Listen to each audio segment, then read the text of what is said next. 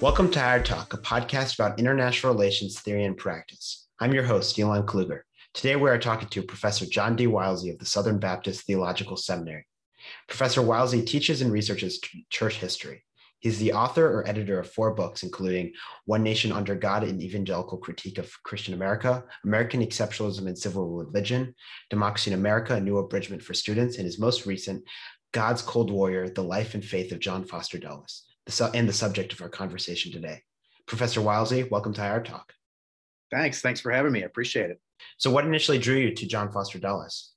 Well, I first encountered John Foster Dulles as an undergraduate years ago when I was a history major at Furman University and was interested in him even as an undergraduate. But I really became interested in him when I wrote uh, my book on American exceptionalism. In that book, I wrote a chapter on the idea of America having a mission to fulfill in the world and how that idea, you know, evolved over time.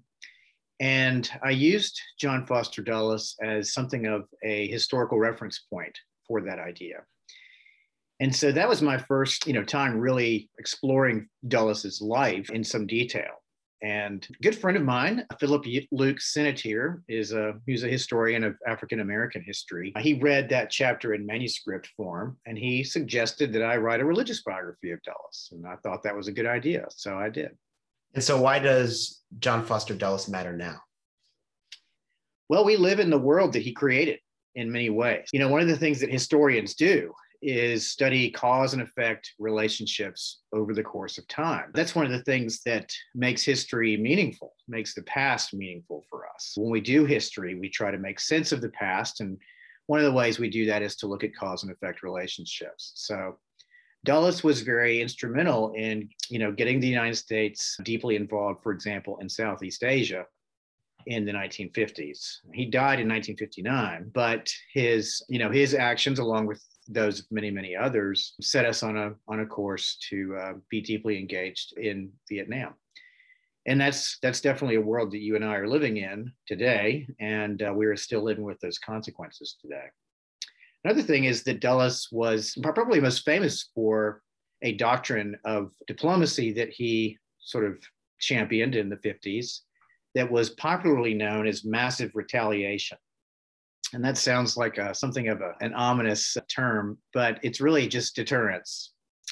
And that policy of deterrence, of course, was pursued by the Eisenhower administration during the 50s it was carried out also by the Kennedy administration and to some extent the Johnson administration as well. And then it was renewed under the under Reagan in the 1980s. So the the policy of deterrence was was a very important one. And and Dulles is really one of the people who who you know developed that concept in a nuclear nuclear diplomacy. So he he um, he's very important. He's very important for us, even though many people have not heard of him and not not very many people know who he was. In many ways, we're living in the world that he made. So, what has led to his sort of decline in stature? Another Secretary of State, Henry Kissinger, I would say many more people know who he is. And he could arguably have said he had much less of an impact just in terms of his lasting policies. So, why has John Foster Dulles had such a decline in stature?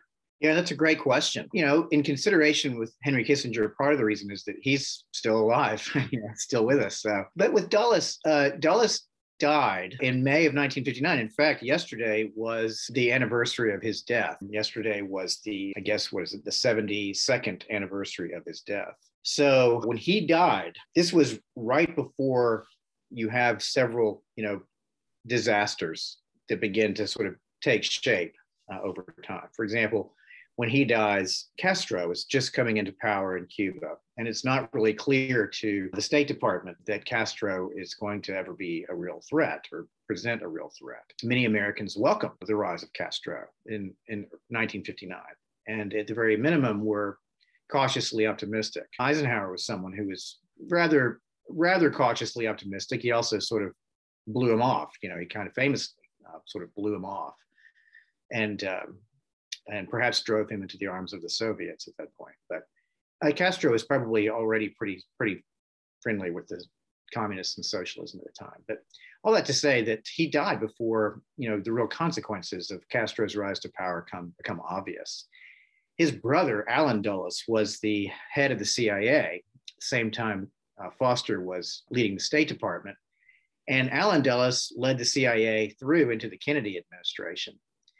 In fact, it was the uh, Bay of Pigs disaster that was the pretext for Kennedy removing Allen Dulles from that position.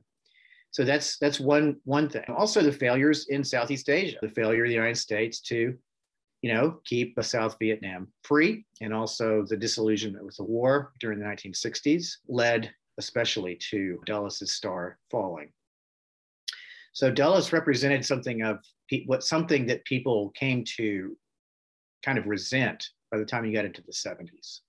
This idea that America is always right, that America, by virtue of its actions, is always right, that America is uh, sort of something of a pure defender of freedom in the world. All of those sort of things that many Americans, maybe most Americans, had taken for granted in the 40s and 50s were universally questioned almost by the time you got into the late 60s and early 70s. And since Dulles represented those older, sort of optimistic views of the United States and the world, he was someone to at first sort of be reevaluated critically and then later just just forgotten. So the subject of your biography is both the life and the faith of John Foster Dulles. So switching more to uh, that personal side of his life, why does it matter to study the personal life and the faith of statesmen? Well, that's a great question. You know, statesmen that that are in leadership now, president, Congress, the cabinet, and so forth, we perceive them through the news as something almost like automatons. It's there was an article today I just was reading on MSNBC, a very lengthy article about some of Biden's, you know, what Biden's ordinary days would be like, what he does in his schedule. You know, he uh, starts his day at nine o'clock in the morning. He starts off uh, with some with a weightlifting routine, and then he proceeds through his day, and he finishes his day around seven o'clock when he goes up to the residence in the White House to have dinner with his wife. And that he's a night owl. You know, he stays up late and he, you know, re- does a lot of reading. He returns mail and that kind of stuff in the night. Now, nobody is really interested in my schedule. Nobody cares about my schedule, but we really care about the president's schedule. And part of the reason why that, that is, is because it humanizes him. Right? When we see that, he, you know, he's bound by the same limitations as we are. He only has 24 hours in a day, just as we do and he you know he one of the things it said in the article he has he has this exercise routine but he also loves chocolate chip cookies he loves mint chocolate chip ice cream i love mint chocolate chip ice cream so when i read that i can say wow i can sort of relate to him he's a he's a person he's a human being so religion a person's religion uh, especially a, a famous person or a statesman their religious beliefs are something that you and i as you know just ordinary people can really relate to even if we're not all that religious. It still is something of a humanizing aspect of a person that, you know, when you read in the history books about about Dulles, he does sort of come off as almost robotic. And a religious biography helps to humanize him. So many of certainly of contemporary American statesmen seem to be quite irreligious. There's Henry Kissinger has a quote that he loves to mention very often. He, it's from Pope Urban VII, who is supposed to have said that Cardinal de Richelieu uh, will have much to answer for when he's when he's dead. If not, well, he had a successful life. So that's the idea is when he's dead, he he got off scot free or he did some very bad things. But now, and it, it sounds like Kissinger sort of echoing that idea. But with Dulles, it very much seemed like religion was certainly a profound aspect of his life and certainly post 1937, which we'll get into. So is it still yeah. important to study the deeply irreligious people, or is it only the people like John Foster Dulles who were actually religious? No, I, I think it's really important to study people who don't have, you know, a thoroughgoing religious life also. Because, you know, when a person is not very religious, that also says something about their ethics and their uh, beliefs about metaphysics and their beliefs about knowledge. A person who doesn't uh, have a religious faith is is actually saying something about religion and about eternal things and transcendent things. So again, these you know one thing that we all have in common, whether we are religious or not, is that we do we do subscribe to a morality, and you know non-Christians, people who pursue other religions, and also non-Christians who are maybe agnostic or even atheistic. Most of us agree that stealing is wrong. Most of us agree that lying is wrong. Where do these things come from? So for those who are irreligious, you know, they they might not think about the origins of those things very much, or if they do, they might just consider those to be social constructs. But nevertheless, they still see them as very important. And they will probably be trying to orient their life around at least some of those moral commitments and convictions. That's another aspect of, of, of humanizing people. It's, it's something that we really can't get away from. It's part of who we are. And when we when we explore those common traits that make us human, it's another thing that really helps us to understand better, helps us identify with, and brings relevance to the people who have gone before us. And one of the things I try to say in the book is that with Dulles, because he has been so criticized and also forgotten over the space of the last seven decades, it's important to remember that Dulles was a human, a human being. And when he dies, he doesn't lose his humanity. He's still human. And, you know, one day you and I will be dead. And how will people look back on our lives? How will our kids and grandkids uh, look back on us? And you know, I very much hope that they will look on us charitably. I wouldn't want my children and grandchildren to cover up things or not tell the truth about my life, but I would hope that they would read me charitably and I hope that they would read me honestly. And as historians, that really is also our job. It's to tell the truth as much as it is with, within our power to tell the truth about people in the past and their humanity. That's what I'm trying to do in this book. So in 1937, it seems that John Foster Dulles went through a profound switch when he attended a specific conference. So would you like to tell that story and then we could go further from there? Yeah, sure. You know, he, he talks about it quite a bit during his lifetime. He he wrote a little piece, uh, a little article shortly after the 1937 Oxford Ecumenical Conference, where he said the title of this little article was I was a nominal Christian. Talked about how he grew up in a pastor's home, but then he was not very religious. You know, in the 1920s and first part of the 30s, he didn't really think that that churches and the Christian Christianity or Christian people really had very much to offer to the very knotty, complicated problems that the world was facing in the 1930s. The rise of totalitarianism, and the looming threat of war that was you know shortly on the horizon and so forth and so on. So he he really didn't think that the church had very much to offer but he when he went to this conference in oxford england he saw church leaders from all over the world not just the west but from places in asia and africa and latin america as well come to come to oxford for this conference to put aside their theological differences and, and seek agreement about how Christian churches would try to be part of the solution in the international problems facing the world in 1937. And this was something that kind of went against the grain of what Dulles had assumed for many years. Kind of assumed that, well, Christians sort of internalized their faith. American Christians, especially, have become something somewhat selfish, somewhat soft, not, not you know, very optimistic about how the church might be engaged in international diplomacy. But that changed for him in 1937. He was he underwent something of another conversion in 1937, if you will.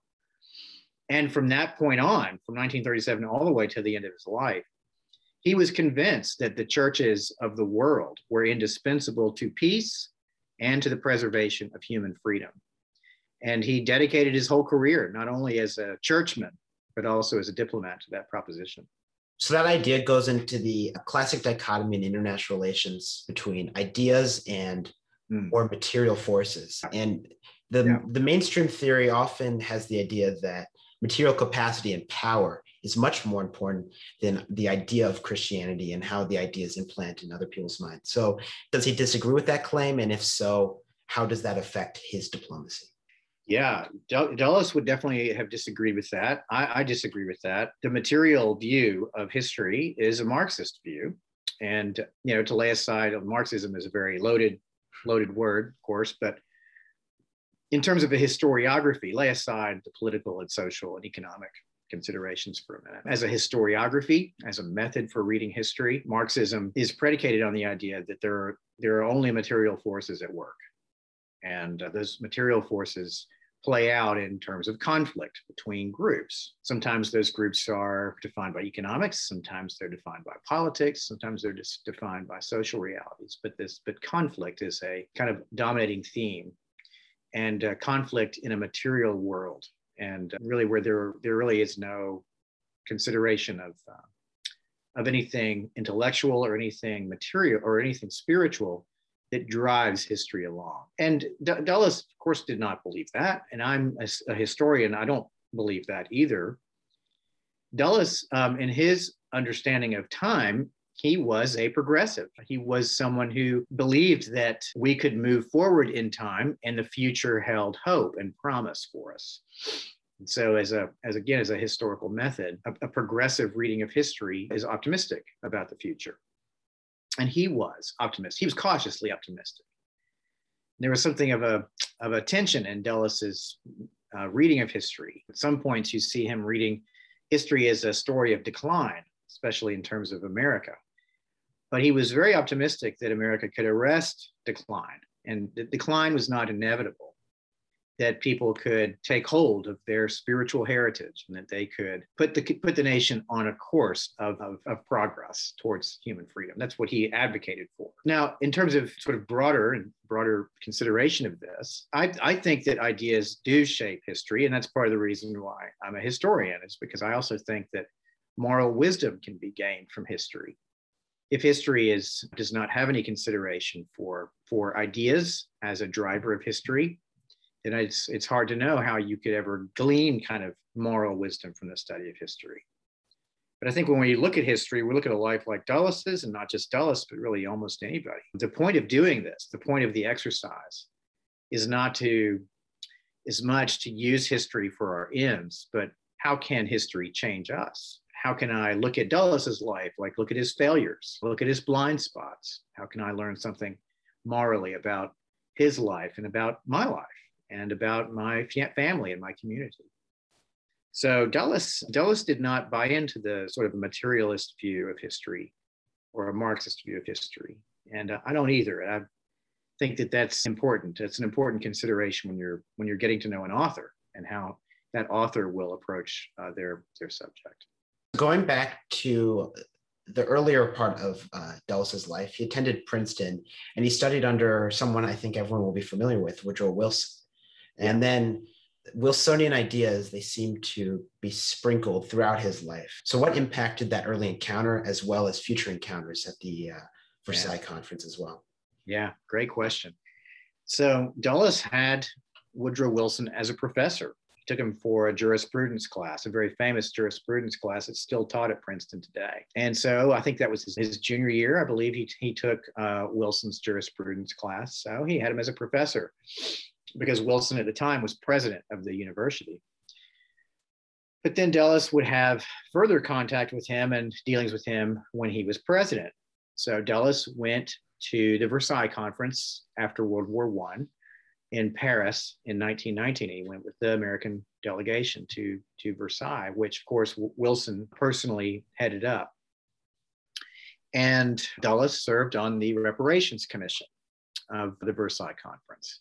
His brother Allen was mm-hmm. there too. Allen actually served on the Boundaries Conference that redrew the map of Europe. So Allen Dulles was was right uh, at the center of those conversations. But Foster Dulles was on the Reparations Commission, you know, deciding, you know, what kind of punitive reparations would the Allies require of the Germans. Dulles got to know Wilson pretty well in the months, for in the six months or so that they were there in Paris together in the beginning of 1919. And Wilson came to trust Dulles quite a bit and asked Dulles to, as a personal favor to him, to stay on in Paris for a few more months after he had already departed. And Dulles believed uh, very deeply that Wilson's vision in the 14 points and his vision in the League of Nations was, was the right vision for an international order that would maintain peace. But one thing that Dulles always said in the 1920s and 30s was that it, it, you know, with, with the failure of the Versailles Conference, which of course everybody realized it was a failure, didn't take long to realize it was a failure. It, it took maybe into the 19, mid 1920s to realize that the Versailles Conference was a failure. It, it, it was obvious to everyone early on. And Dulles always used to say that of the Versailles Conference was not a failure of Wilson's vision. He said Wilson's vision did not fail. The problem with Wilson's vision was that it was never tried. So, you know, if you you know anything about the history of the Versailles Conference, you know that the British and the French, you know, they deep sixed uh, Wilson's, you know, very Pacific vision and a vision modeled on cooperation. And then, of course, the United States refused to join the League of Nations, which was a mortal blow to that organization. This is what he meant um, when he said that Wilson's vision was never tried. The British, the French, and the Americans, and all in their own way, undermined that vision so that by the time the Versailles Conference closed, really Wilson's vision for the end of the war did not transpire really at all. So when he is on the uh, Commission for a Just and Durable Peace in the 1940s during the Second World War, under the auspices of the Federal Council of Churches, one of Dulles' missions is that he wants to sort of reinvigorate uh, Wilson's vision for a post war world order. He saw, for example, something of another chance to bring the Wilson's vision into, into a post war order. And uh, he sought to do that through the Council on, uh, or the Commission for a Just and Durable Peace. So that council crafted a statement called the Six Pillars of Peace in 1943, which established something of a moral vision for what later became the United Nations Charter in 1945. And that charter would be the inspiration also for the UN Declaration of Rights, which was made a reality in 1948. And Dulles was very instrumental in the crafting of both those documents. Of course, uh, the, the rise of the communist threat in the world put all of that in danger. And so, another aspect of Wilsonian diplomacy that comes out in Dulles is statecraft is the idea that America was a messianic nation. It had a particular mission in the world, and that mission was to extend and preserve freedom against the threat of a communist tyranny. And he was deeply engaged in that, of course, in the 1950s. So Wilson was deeply influential in him to, on Dulles in terms of two things. One, a post-war international order that would secure peace and freedom, but also an idea of America being a, an indispensable even a messianic nation that was uh, also going to champion peace and freedom in the world. So, most of the critiques of the Versailles Treaty uh, are not really related to the failure to uphold Wilson's vision, but rather the uh, very idea of ba- balancing based on ideas rather than of power. In Dulles's view, you said as one of a Hobbesian state of nature, which is very similar to the terms of the realist camp of international relations, which says that because there is no hierarchy in the international system, war is inevitable. So, yeah. is this then that's the most common critique. E.H. Carr in the 20 Years Crisis critiques the Versailles Treaty as the failure to have recognize nations based on power rather than their idealism. And he, he uses Woodrow Wilson basically as a punching bag in that book. And Carr is a Marxist historian. Yeah, Carr. so no surprise there. Yeah. Yeah, you know, Dulles is is a is has a mixture of realism and progressivism in terms of his vision for diplomacy. He did believe that and had a very strong view of human sinfulness. Having been a Presbyterian and grown up as a Presbyterian minister's son, he had a very strong view of sinfulness. And he did believe that war was inevitable. In fact, he wrote a book in 1950 called War or Peace. And he opens the book by saying, War is inevitable unless we take these actions to, you know, to, to help keep it from happening. So his view was that war was inevitable because people were selfish and nation states pursued their interests. So, how do you create a world system in which nations sort of in their pursuit their, their pursuit of their interests find it more in their self-interest to not go to war than to go to war so in the same sense like for example, Dulles was a great admirer of the of the of uh, the founders. He carried with him everywhere he went a copy of the Federalist Papers. He knew it backwards and forwards, and he he sort of envisioned, especially in the 30s, he envisioned a world order that would be something like federalism, something like a federal union of nations, in which you know as you know, having read Federalist Papers, federalism seeks to channel these negative aspects of human nature, these tendencies towards power, and these tendencies towards selfishness, and direct them into a productive kind of a direction, right? So, you know, and dividing up the government into three branches that were all going to be jealous of their own prerogatives, that would end up yielding, you know, productive uh, system of government that guarded power and that checked the power from being concentrated into one particular branch. Well, Dulles, some, you know, he he wanted to see an international organization that directed national interest more towards things that were productive and not towards war. If you so so his thesis was that peace has to be waged like war. You have to have constant vigilance, you have to have constant attention, you have to be flexible to be ready for change when it comes because change is inevitable. And if you are doing those things, then you know your your chances for maintaining peace are much greater than if you just sort of think of peace as like a sort of a passive state of a lack of conflict. If, if that's going to be your position, then then there's nothing. war will happen. That's how that's how wars start. Is when nations uh, become complacent and when boundaries become inflexible and when nations seek only to pursue the status quo. Very ironically, that's how wars get started. So that's a great observation you have there, and yeah, it's it's something that's uh, very pertinent to Dulles' statecraft.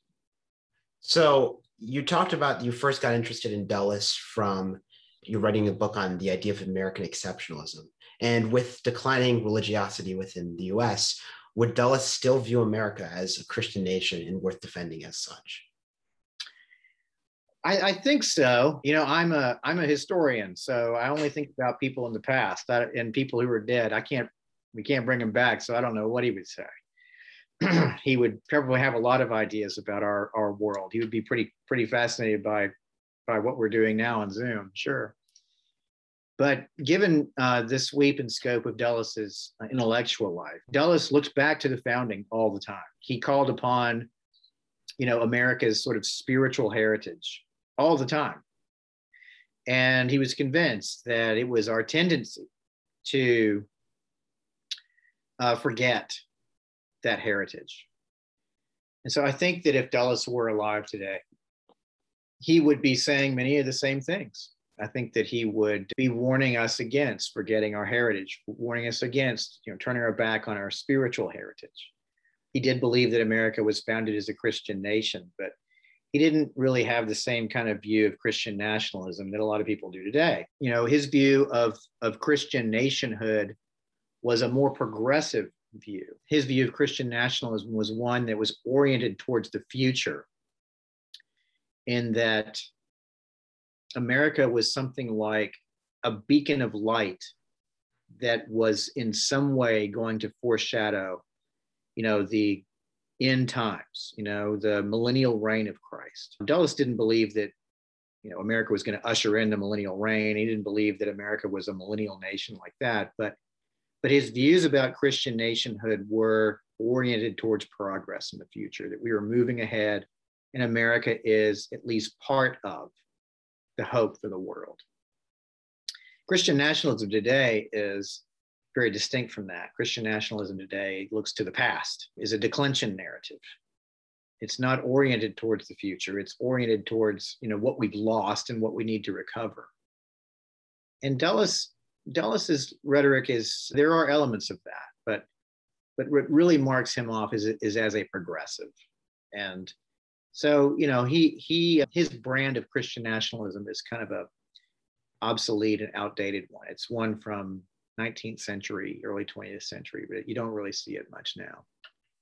So going to how how studying changes oneself, in reading other biographies of Dulles that I did in preparation of this, a lot of them had a more negative view, and uh, one of them by Stephen Kinzer had Allen Dulles and John Foster Dulles as a dual biography, and made John Foster Dulles look like someone who is aloof and boring and staid and sort of domineering, and Allen Dulles looked like uh, James Bond, basically. And it's it seemed like he was and then reading this, it was just someone who was deeply religious, deeply devoted to his wife. And so, how do you think that that whole? How do you think you learn from studying someone like Dulles, but also reading reading what the actual truth is versus what other people say?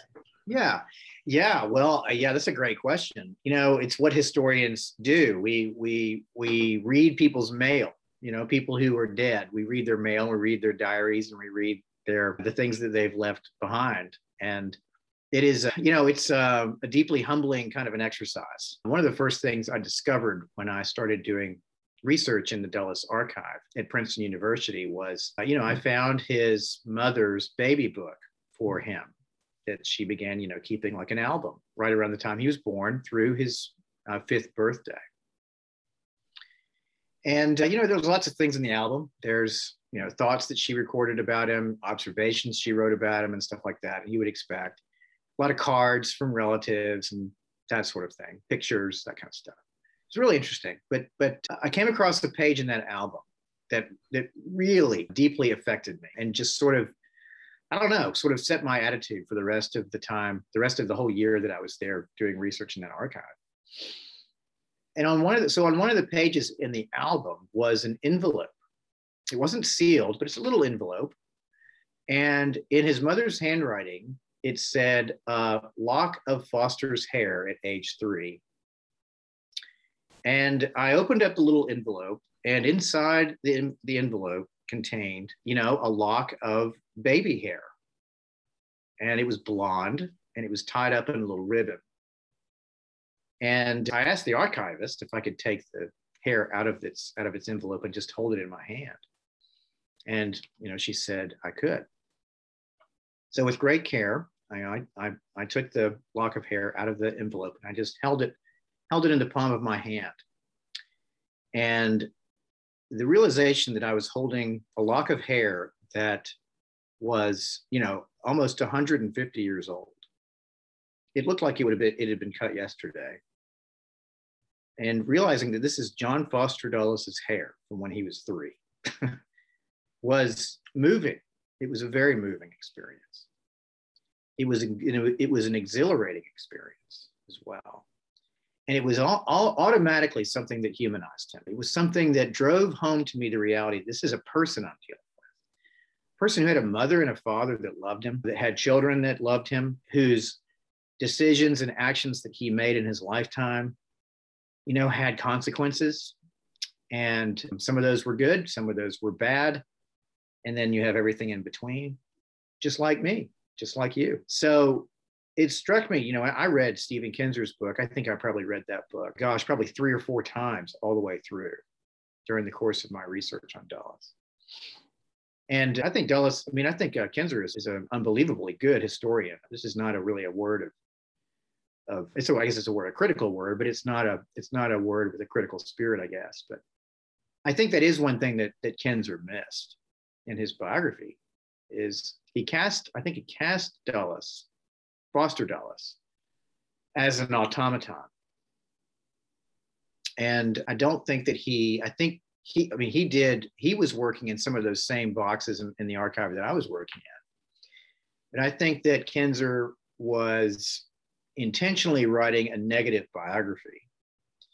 So I think that he ignored some of those human qualities in Dulles because I think that he might have thought that that might have garnered sympathy from the reader. And that's, you know, as a word of critique, I guess I would say that that's not that that's what it what I mean when I say it's the historian's job to tell the truth. And you know, every biography is going to leave out things. Know, if you leave things out in a biography, it doesn't mean you're it doesn't mean you're not telling the truth. I left out tons of stuff I mean, this book is just a, it's, it's, it's really rather short. You could write a multi-volume treatment of this man's life, easy, easily. So you're always going to leave things out. And historian's hardest job is what are you going to leave mm-hmm. out? But when you portray the person, if you portray them in a way that is does not reflect the truth of the person as it's reflected in the primary sources, I think that's a problem. So I think that's one of the weaknesses of Kinzer's book. I think it has a lot of strengths, but I think I do think that that's one of the weaknesses of the book. And it is one of the reasons why I wrote this book was because I wanted to see. I read that Kinzer book before I even considered writing a biography of Dulles. So in writing the book, I, I really am in, in a way responding to Kinzer. So, how did writing a biography of this specific person change you? So, when we look at other famous biographers, sometimes they write it with the intention of trying to mimic that person. So, Louis Napoleon wrote a biography of Julius Caesar, right? That was sort of, and you could see the intention there. Or Henry Cabot Lodge wrote on Alexander Hamilton and Daniel Webster. So, I don't know if that's necessarily your intention trying to be Secretary of State, but how does writing a biography, how does that change you? That's a great question you know, I think the most profound truth that I thought about a lot, especially in reading his letters to his wife, looking at the pictures, and considering the sort of the broad sweep of the man's life. He was born in 1888, he died in 1959 at age 71. And I have in my possession you know, I have access to all of this material from his birth until his death. And it gives me a sense of my own mortality. You know, I, there's a picture I, I'm thinking of, a picture from his wedding. He got married in 1911 to Janet, his wife. And there is a photograph of what looks like to be like a dinner after, like a, during the reception or something like that. It was like a dinner. And it's, you know, Foster and Janet standing there and they're in their wedding outfit. And uh, seated around them on around a table and then standing around they're all posing for the, this, this photograph and his family and his friends her family her friends wedding party and all that. And you look into their faces and you look into their eyes. Picture was taken in 1911 every single one of those people is dead. But in that moment they're happy. They're celebrating a wedding they're excited about their lives, but now they're all gone. And one day that will be us. One day, all the pictures that, you know, in in my life, me and my people and my friends and everything, you know, 50, 60, 100 years from now, the person staring back in those pictures who is me today will be gone. And so what what will I leave behind? So it's a profound thing. And it did. It's something that stuck with me throughout my research of him, but also since I wrote about him, thinking about my own mortality. I close the book with a something that the Romans were fond of doing. I'll just read you the last the last line from the book here at the very end. In studying a past life like Foster's, we receive the gift of wisdom when considering our own lives. Let us pause long enough to remember that in so far as we are creatures of reflection, we have only the past, Richard Weaver wrote. The present is a line without width. The future only a screen in our minds on which we project combinations of memory, Weaver continued. Imagination enables us to know that people of past generations lived and had their being amid circumstances just as solid as those surrounding us. And piety accepts them, their words and their deeds, as part of the total reality, not to be ignored in a summing up of experience.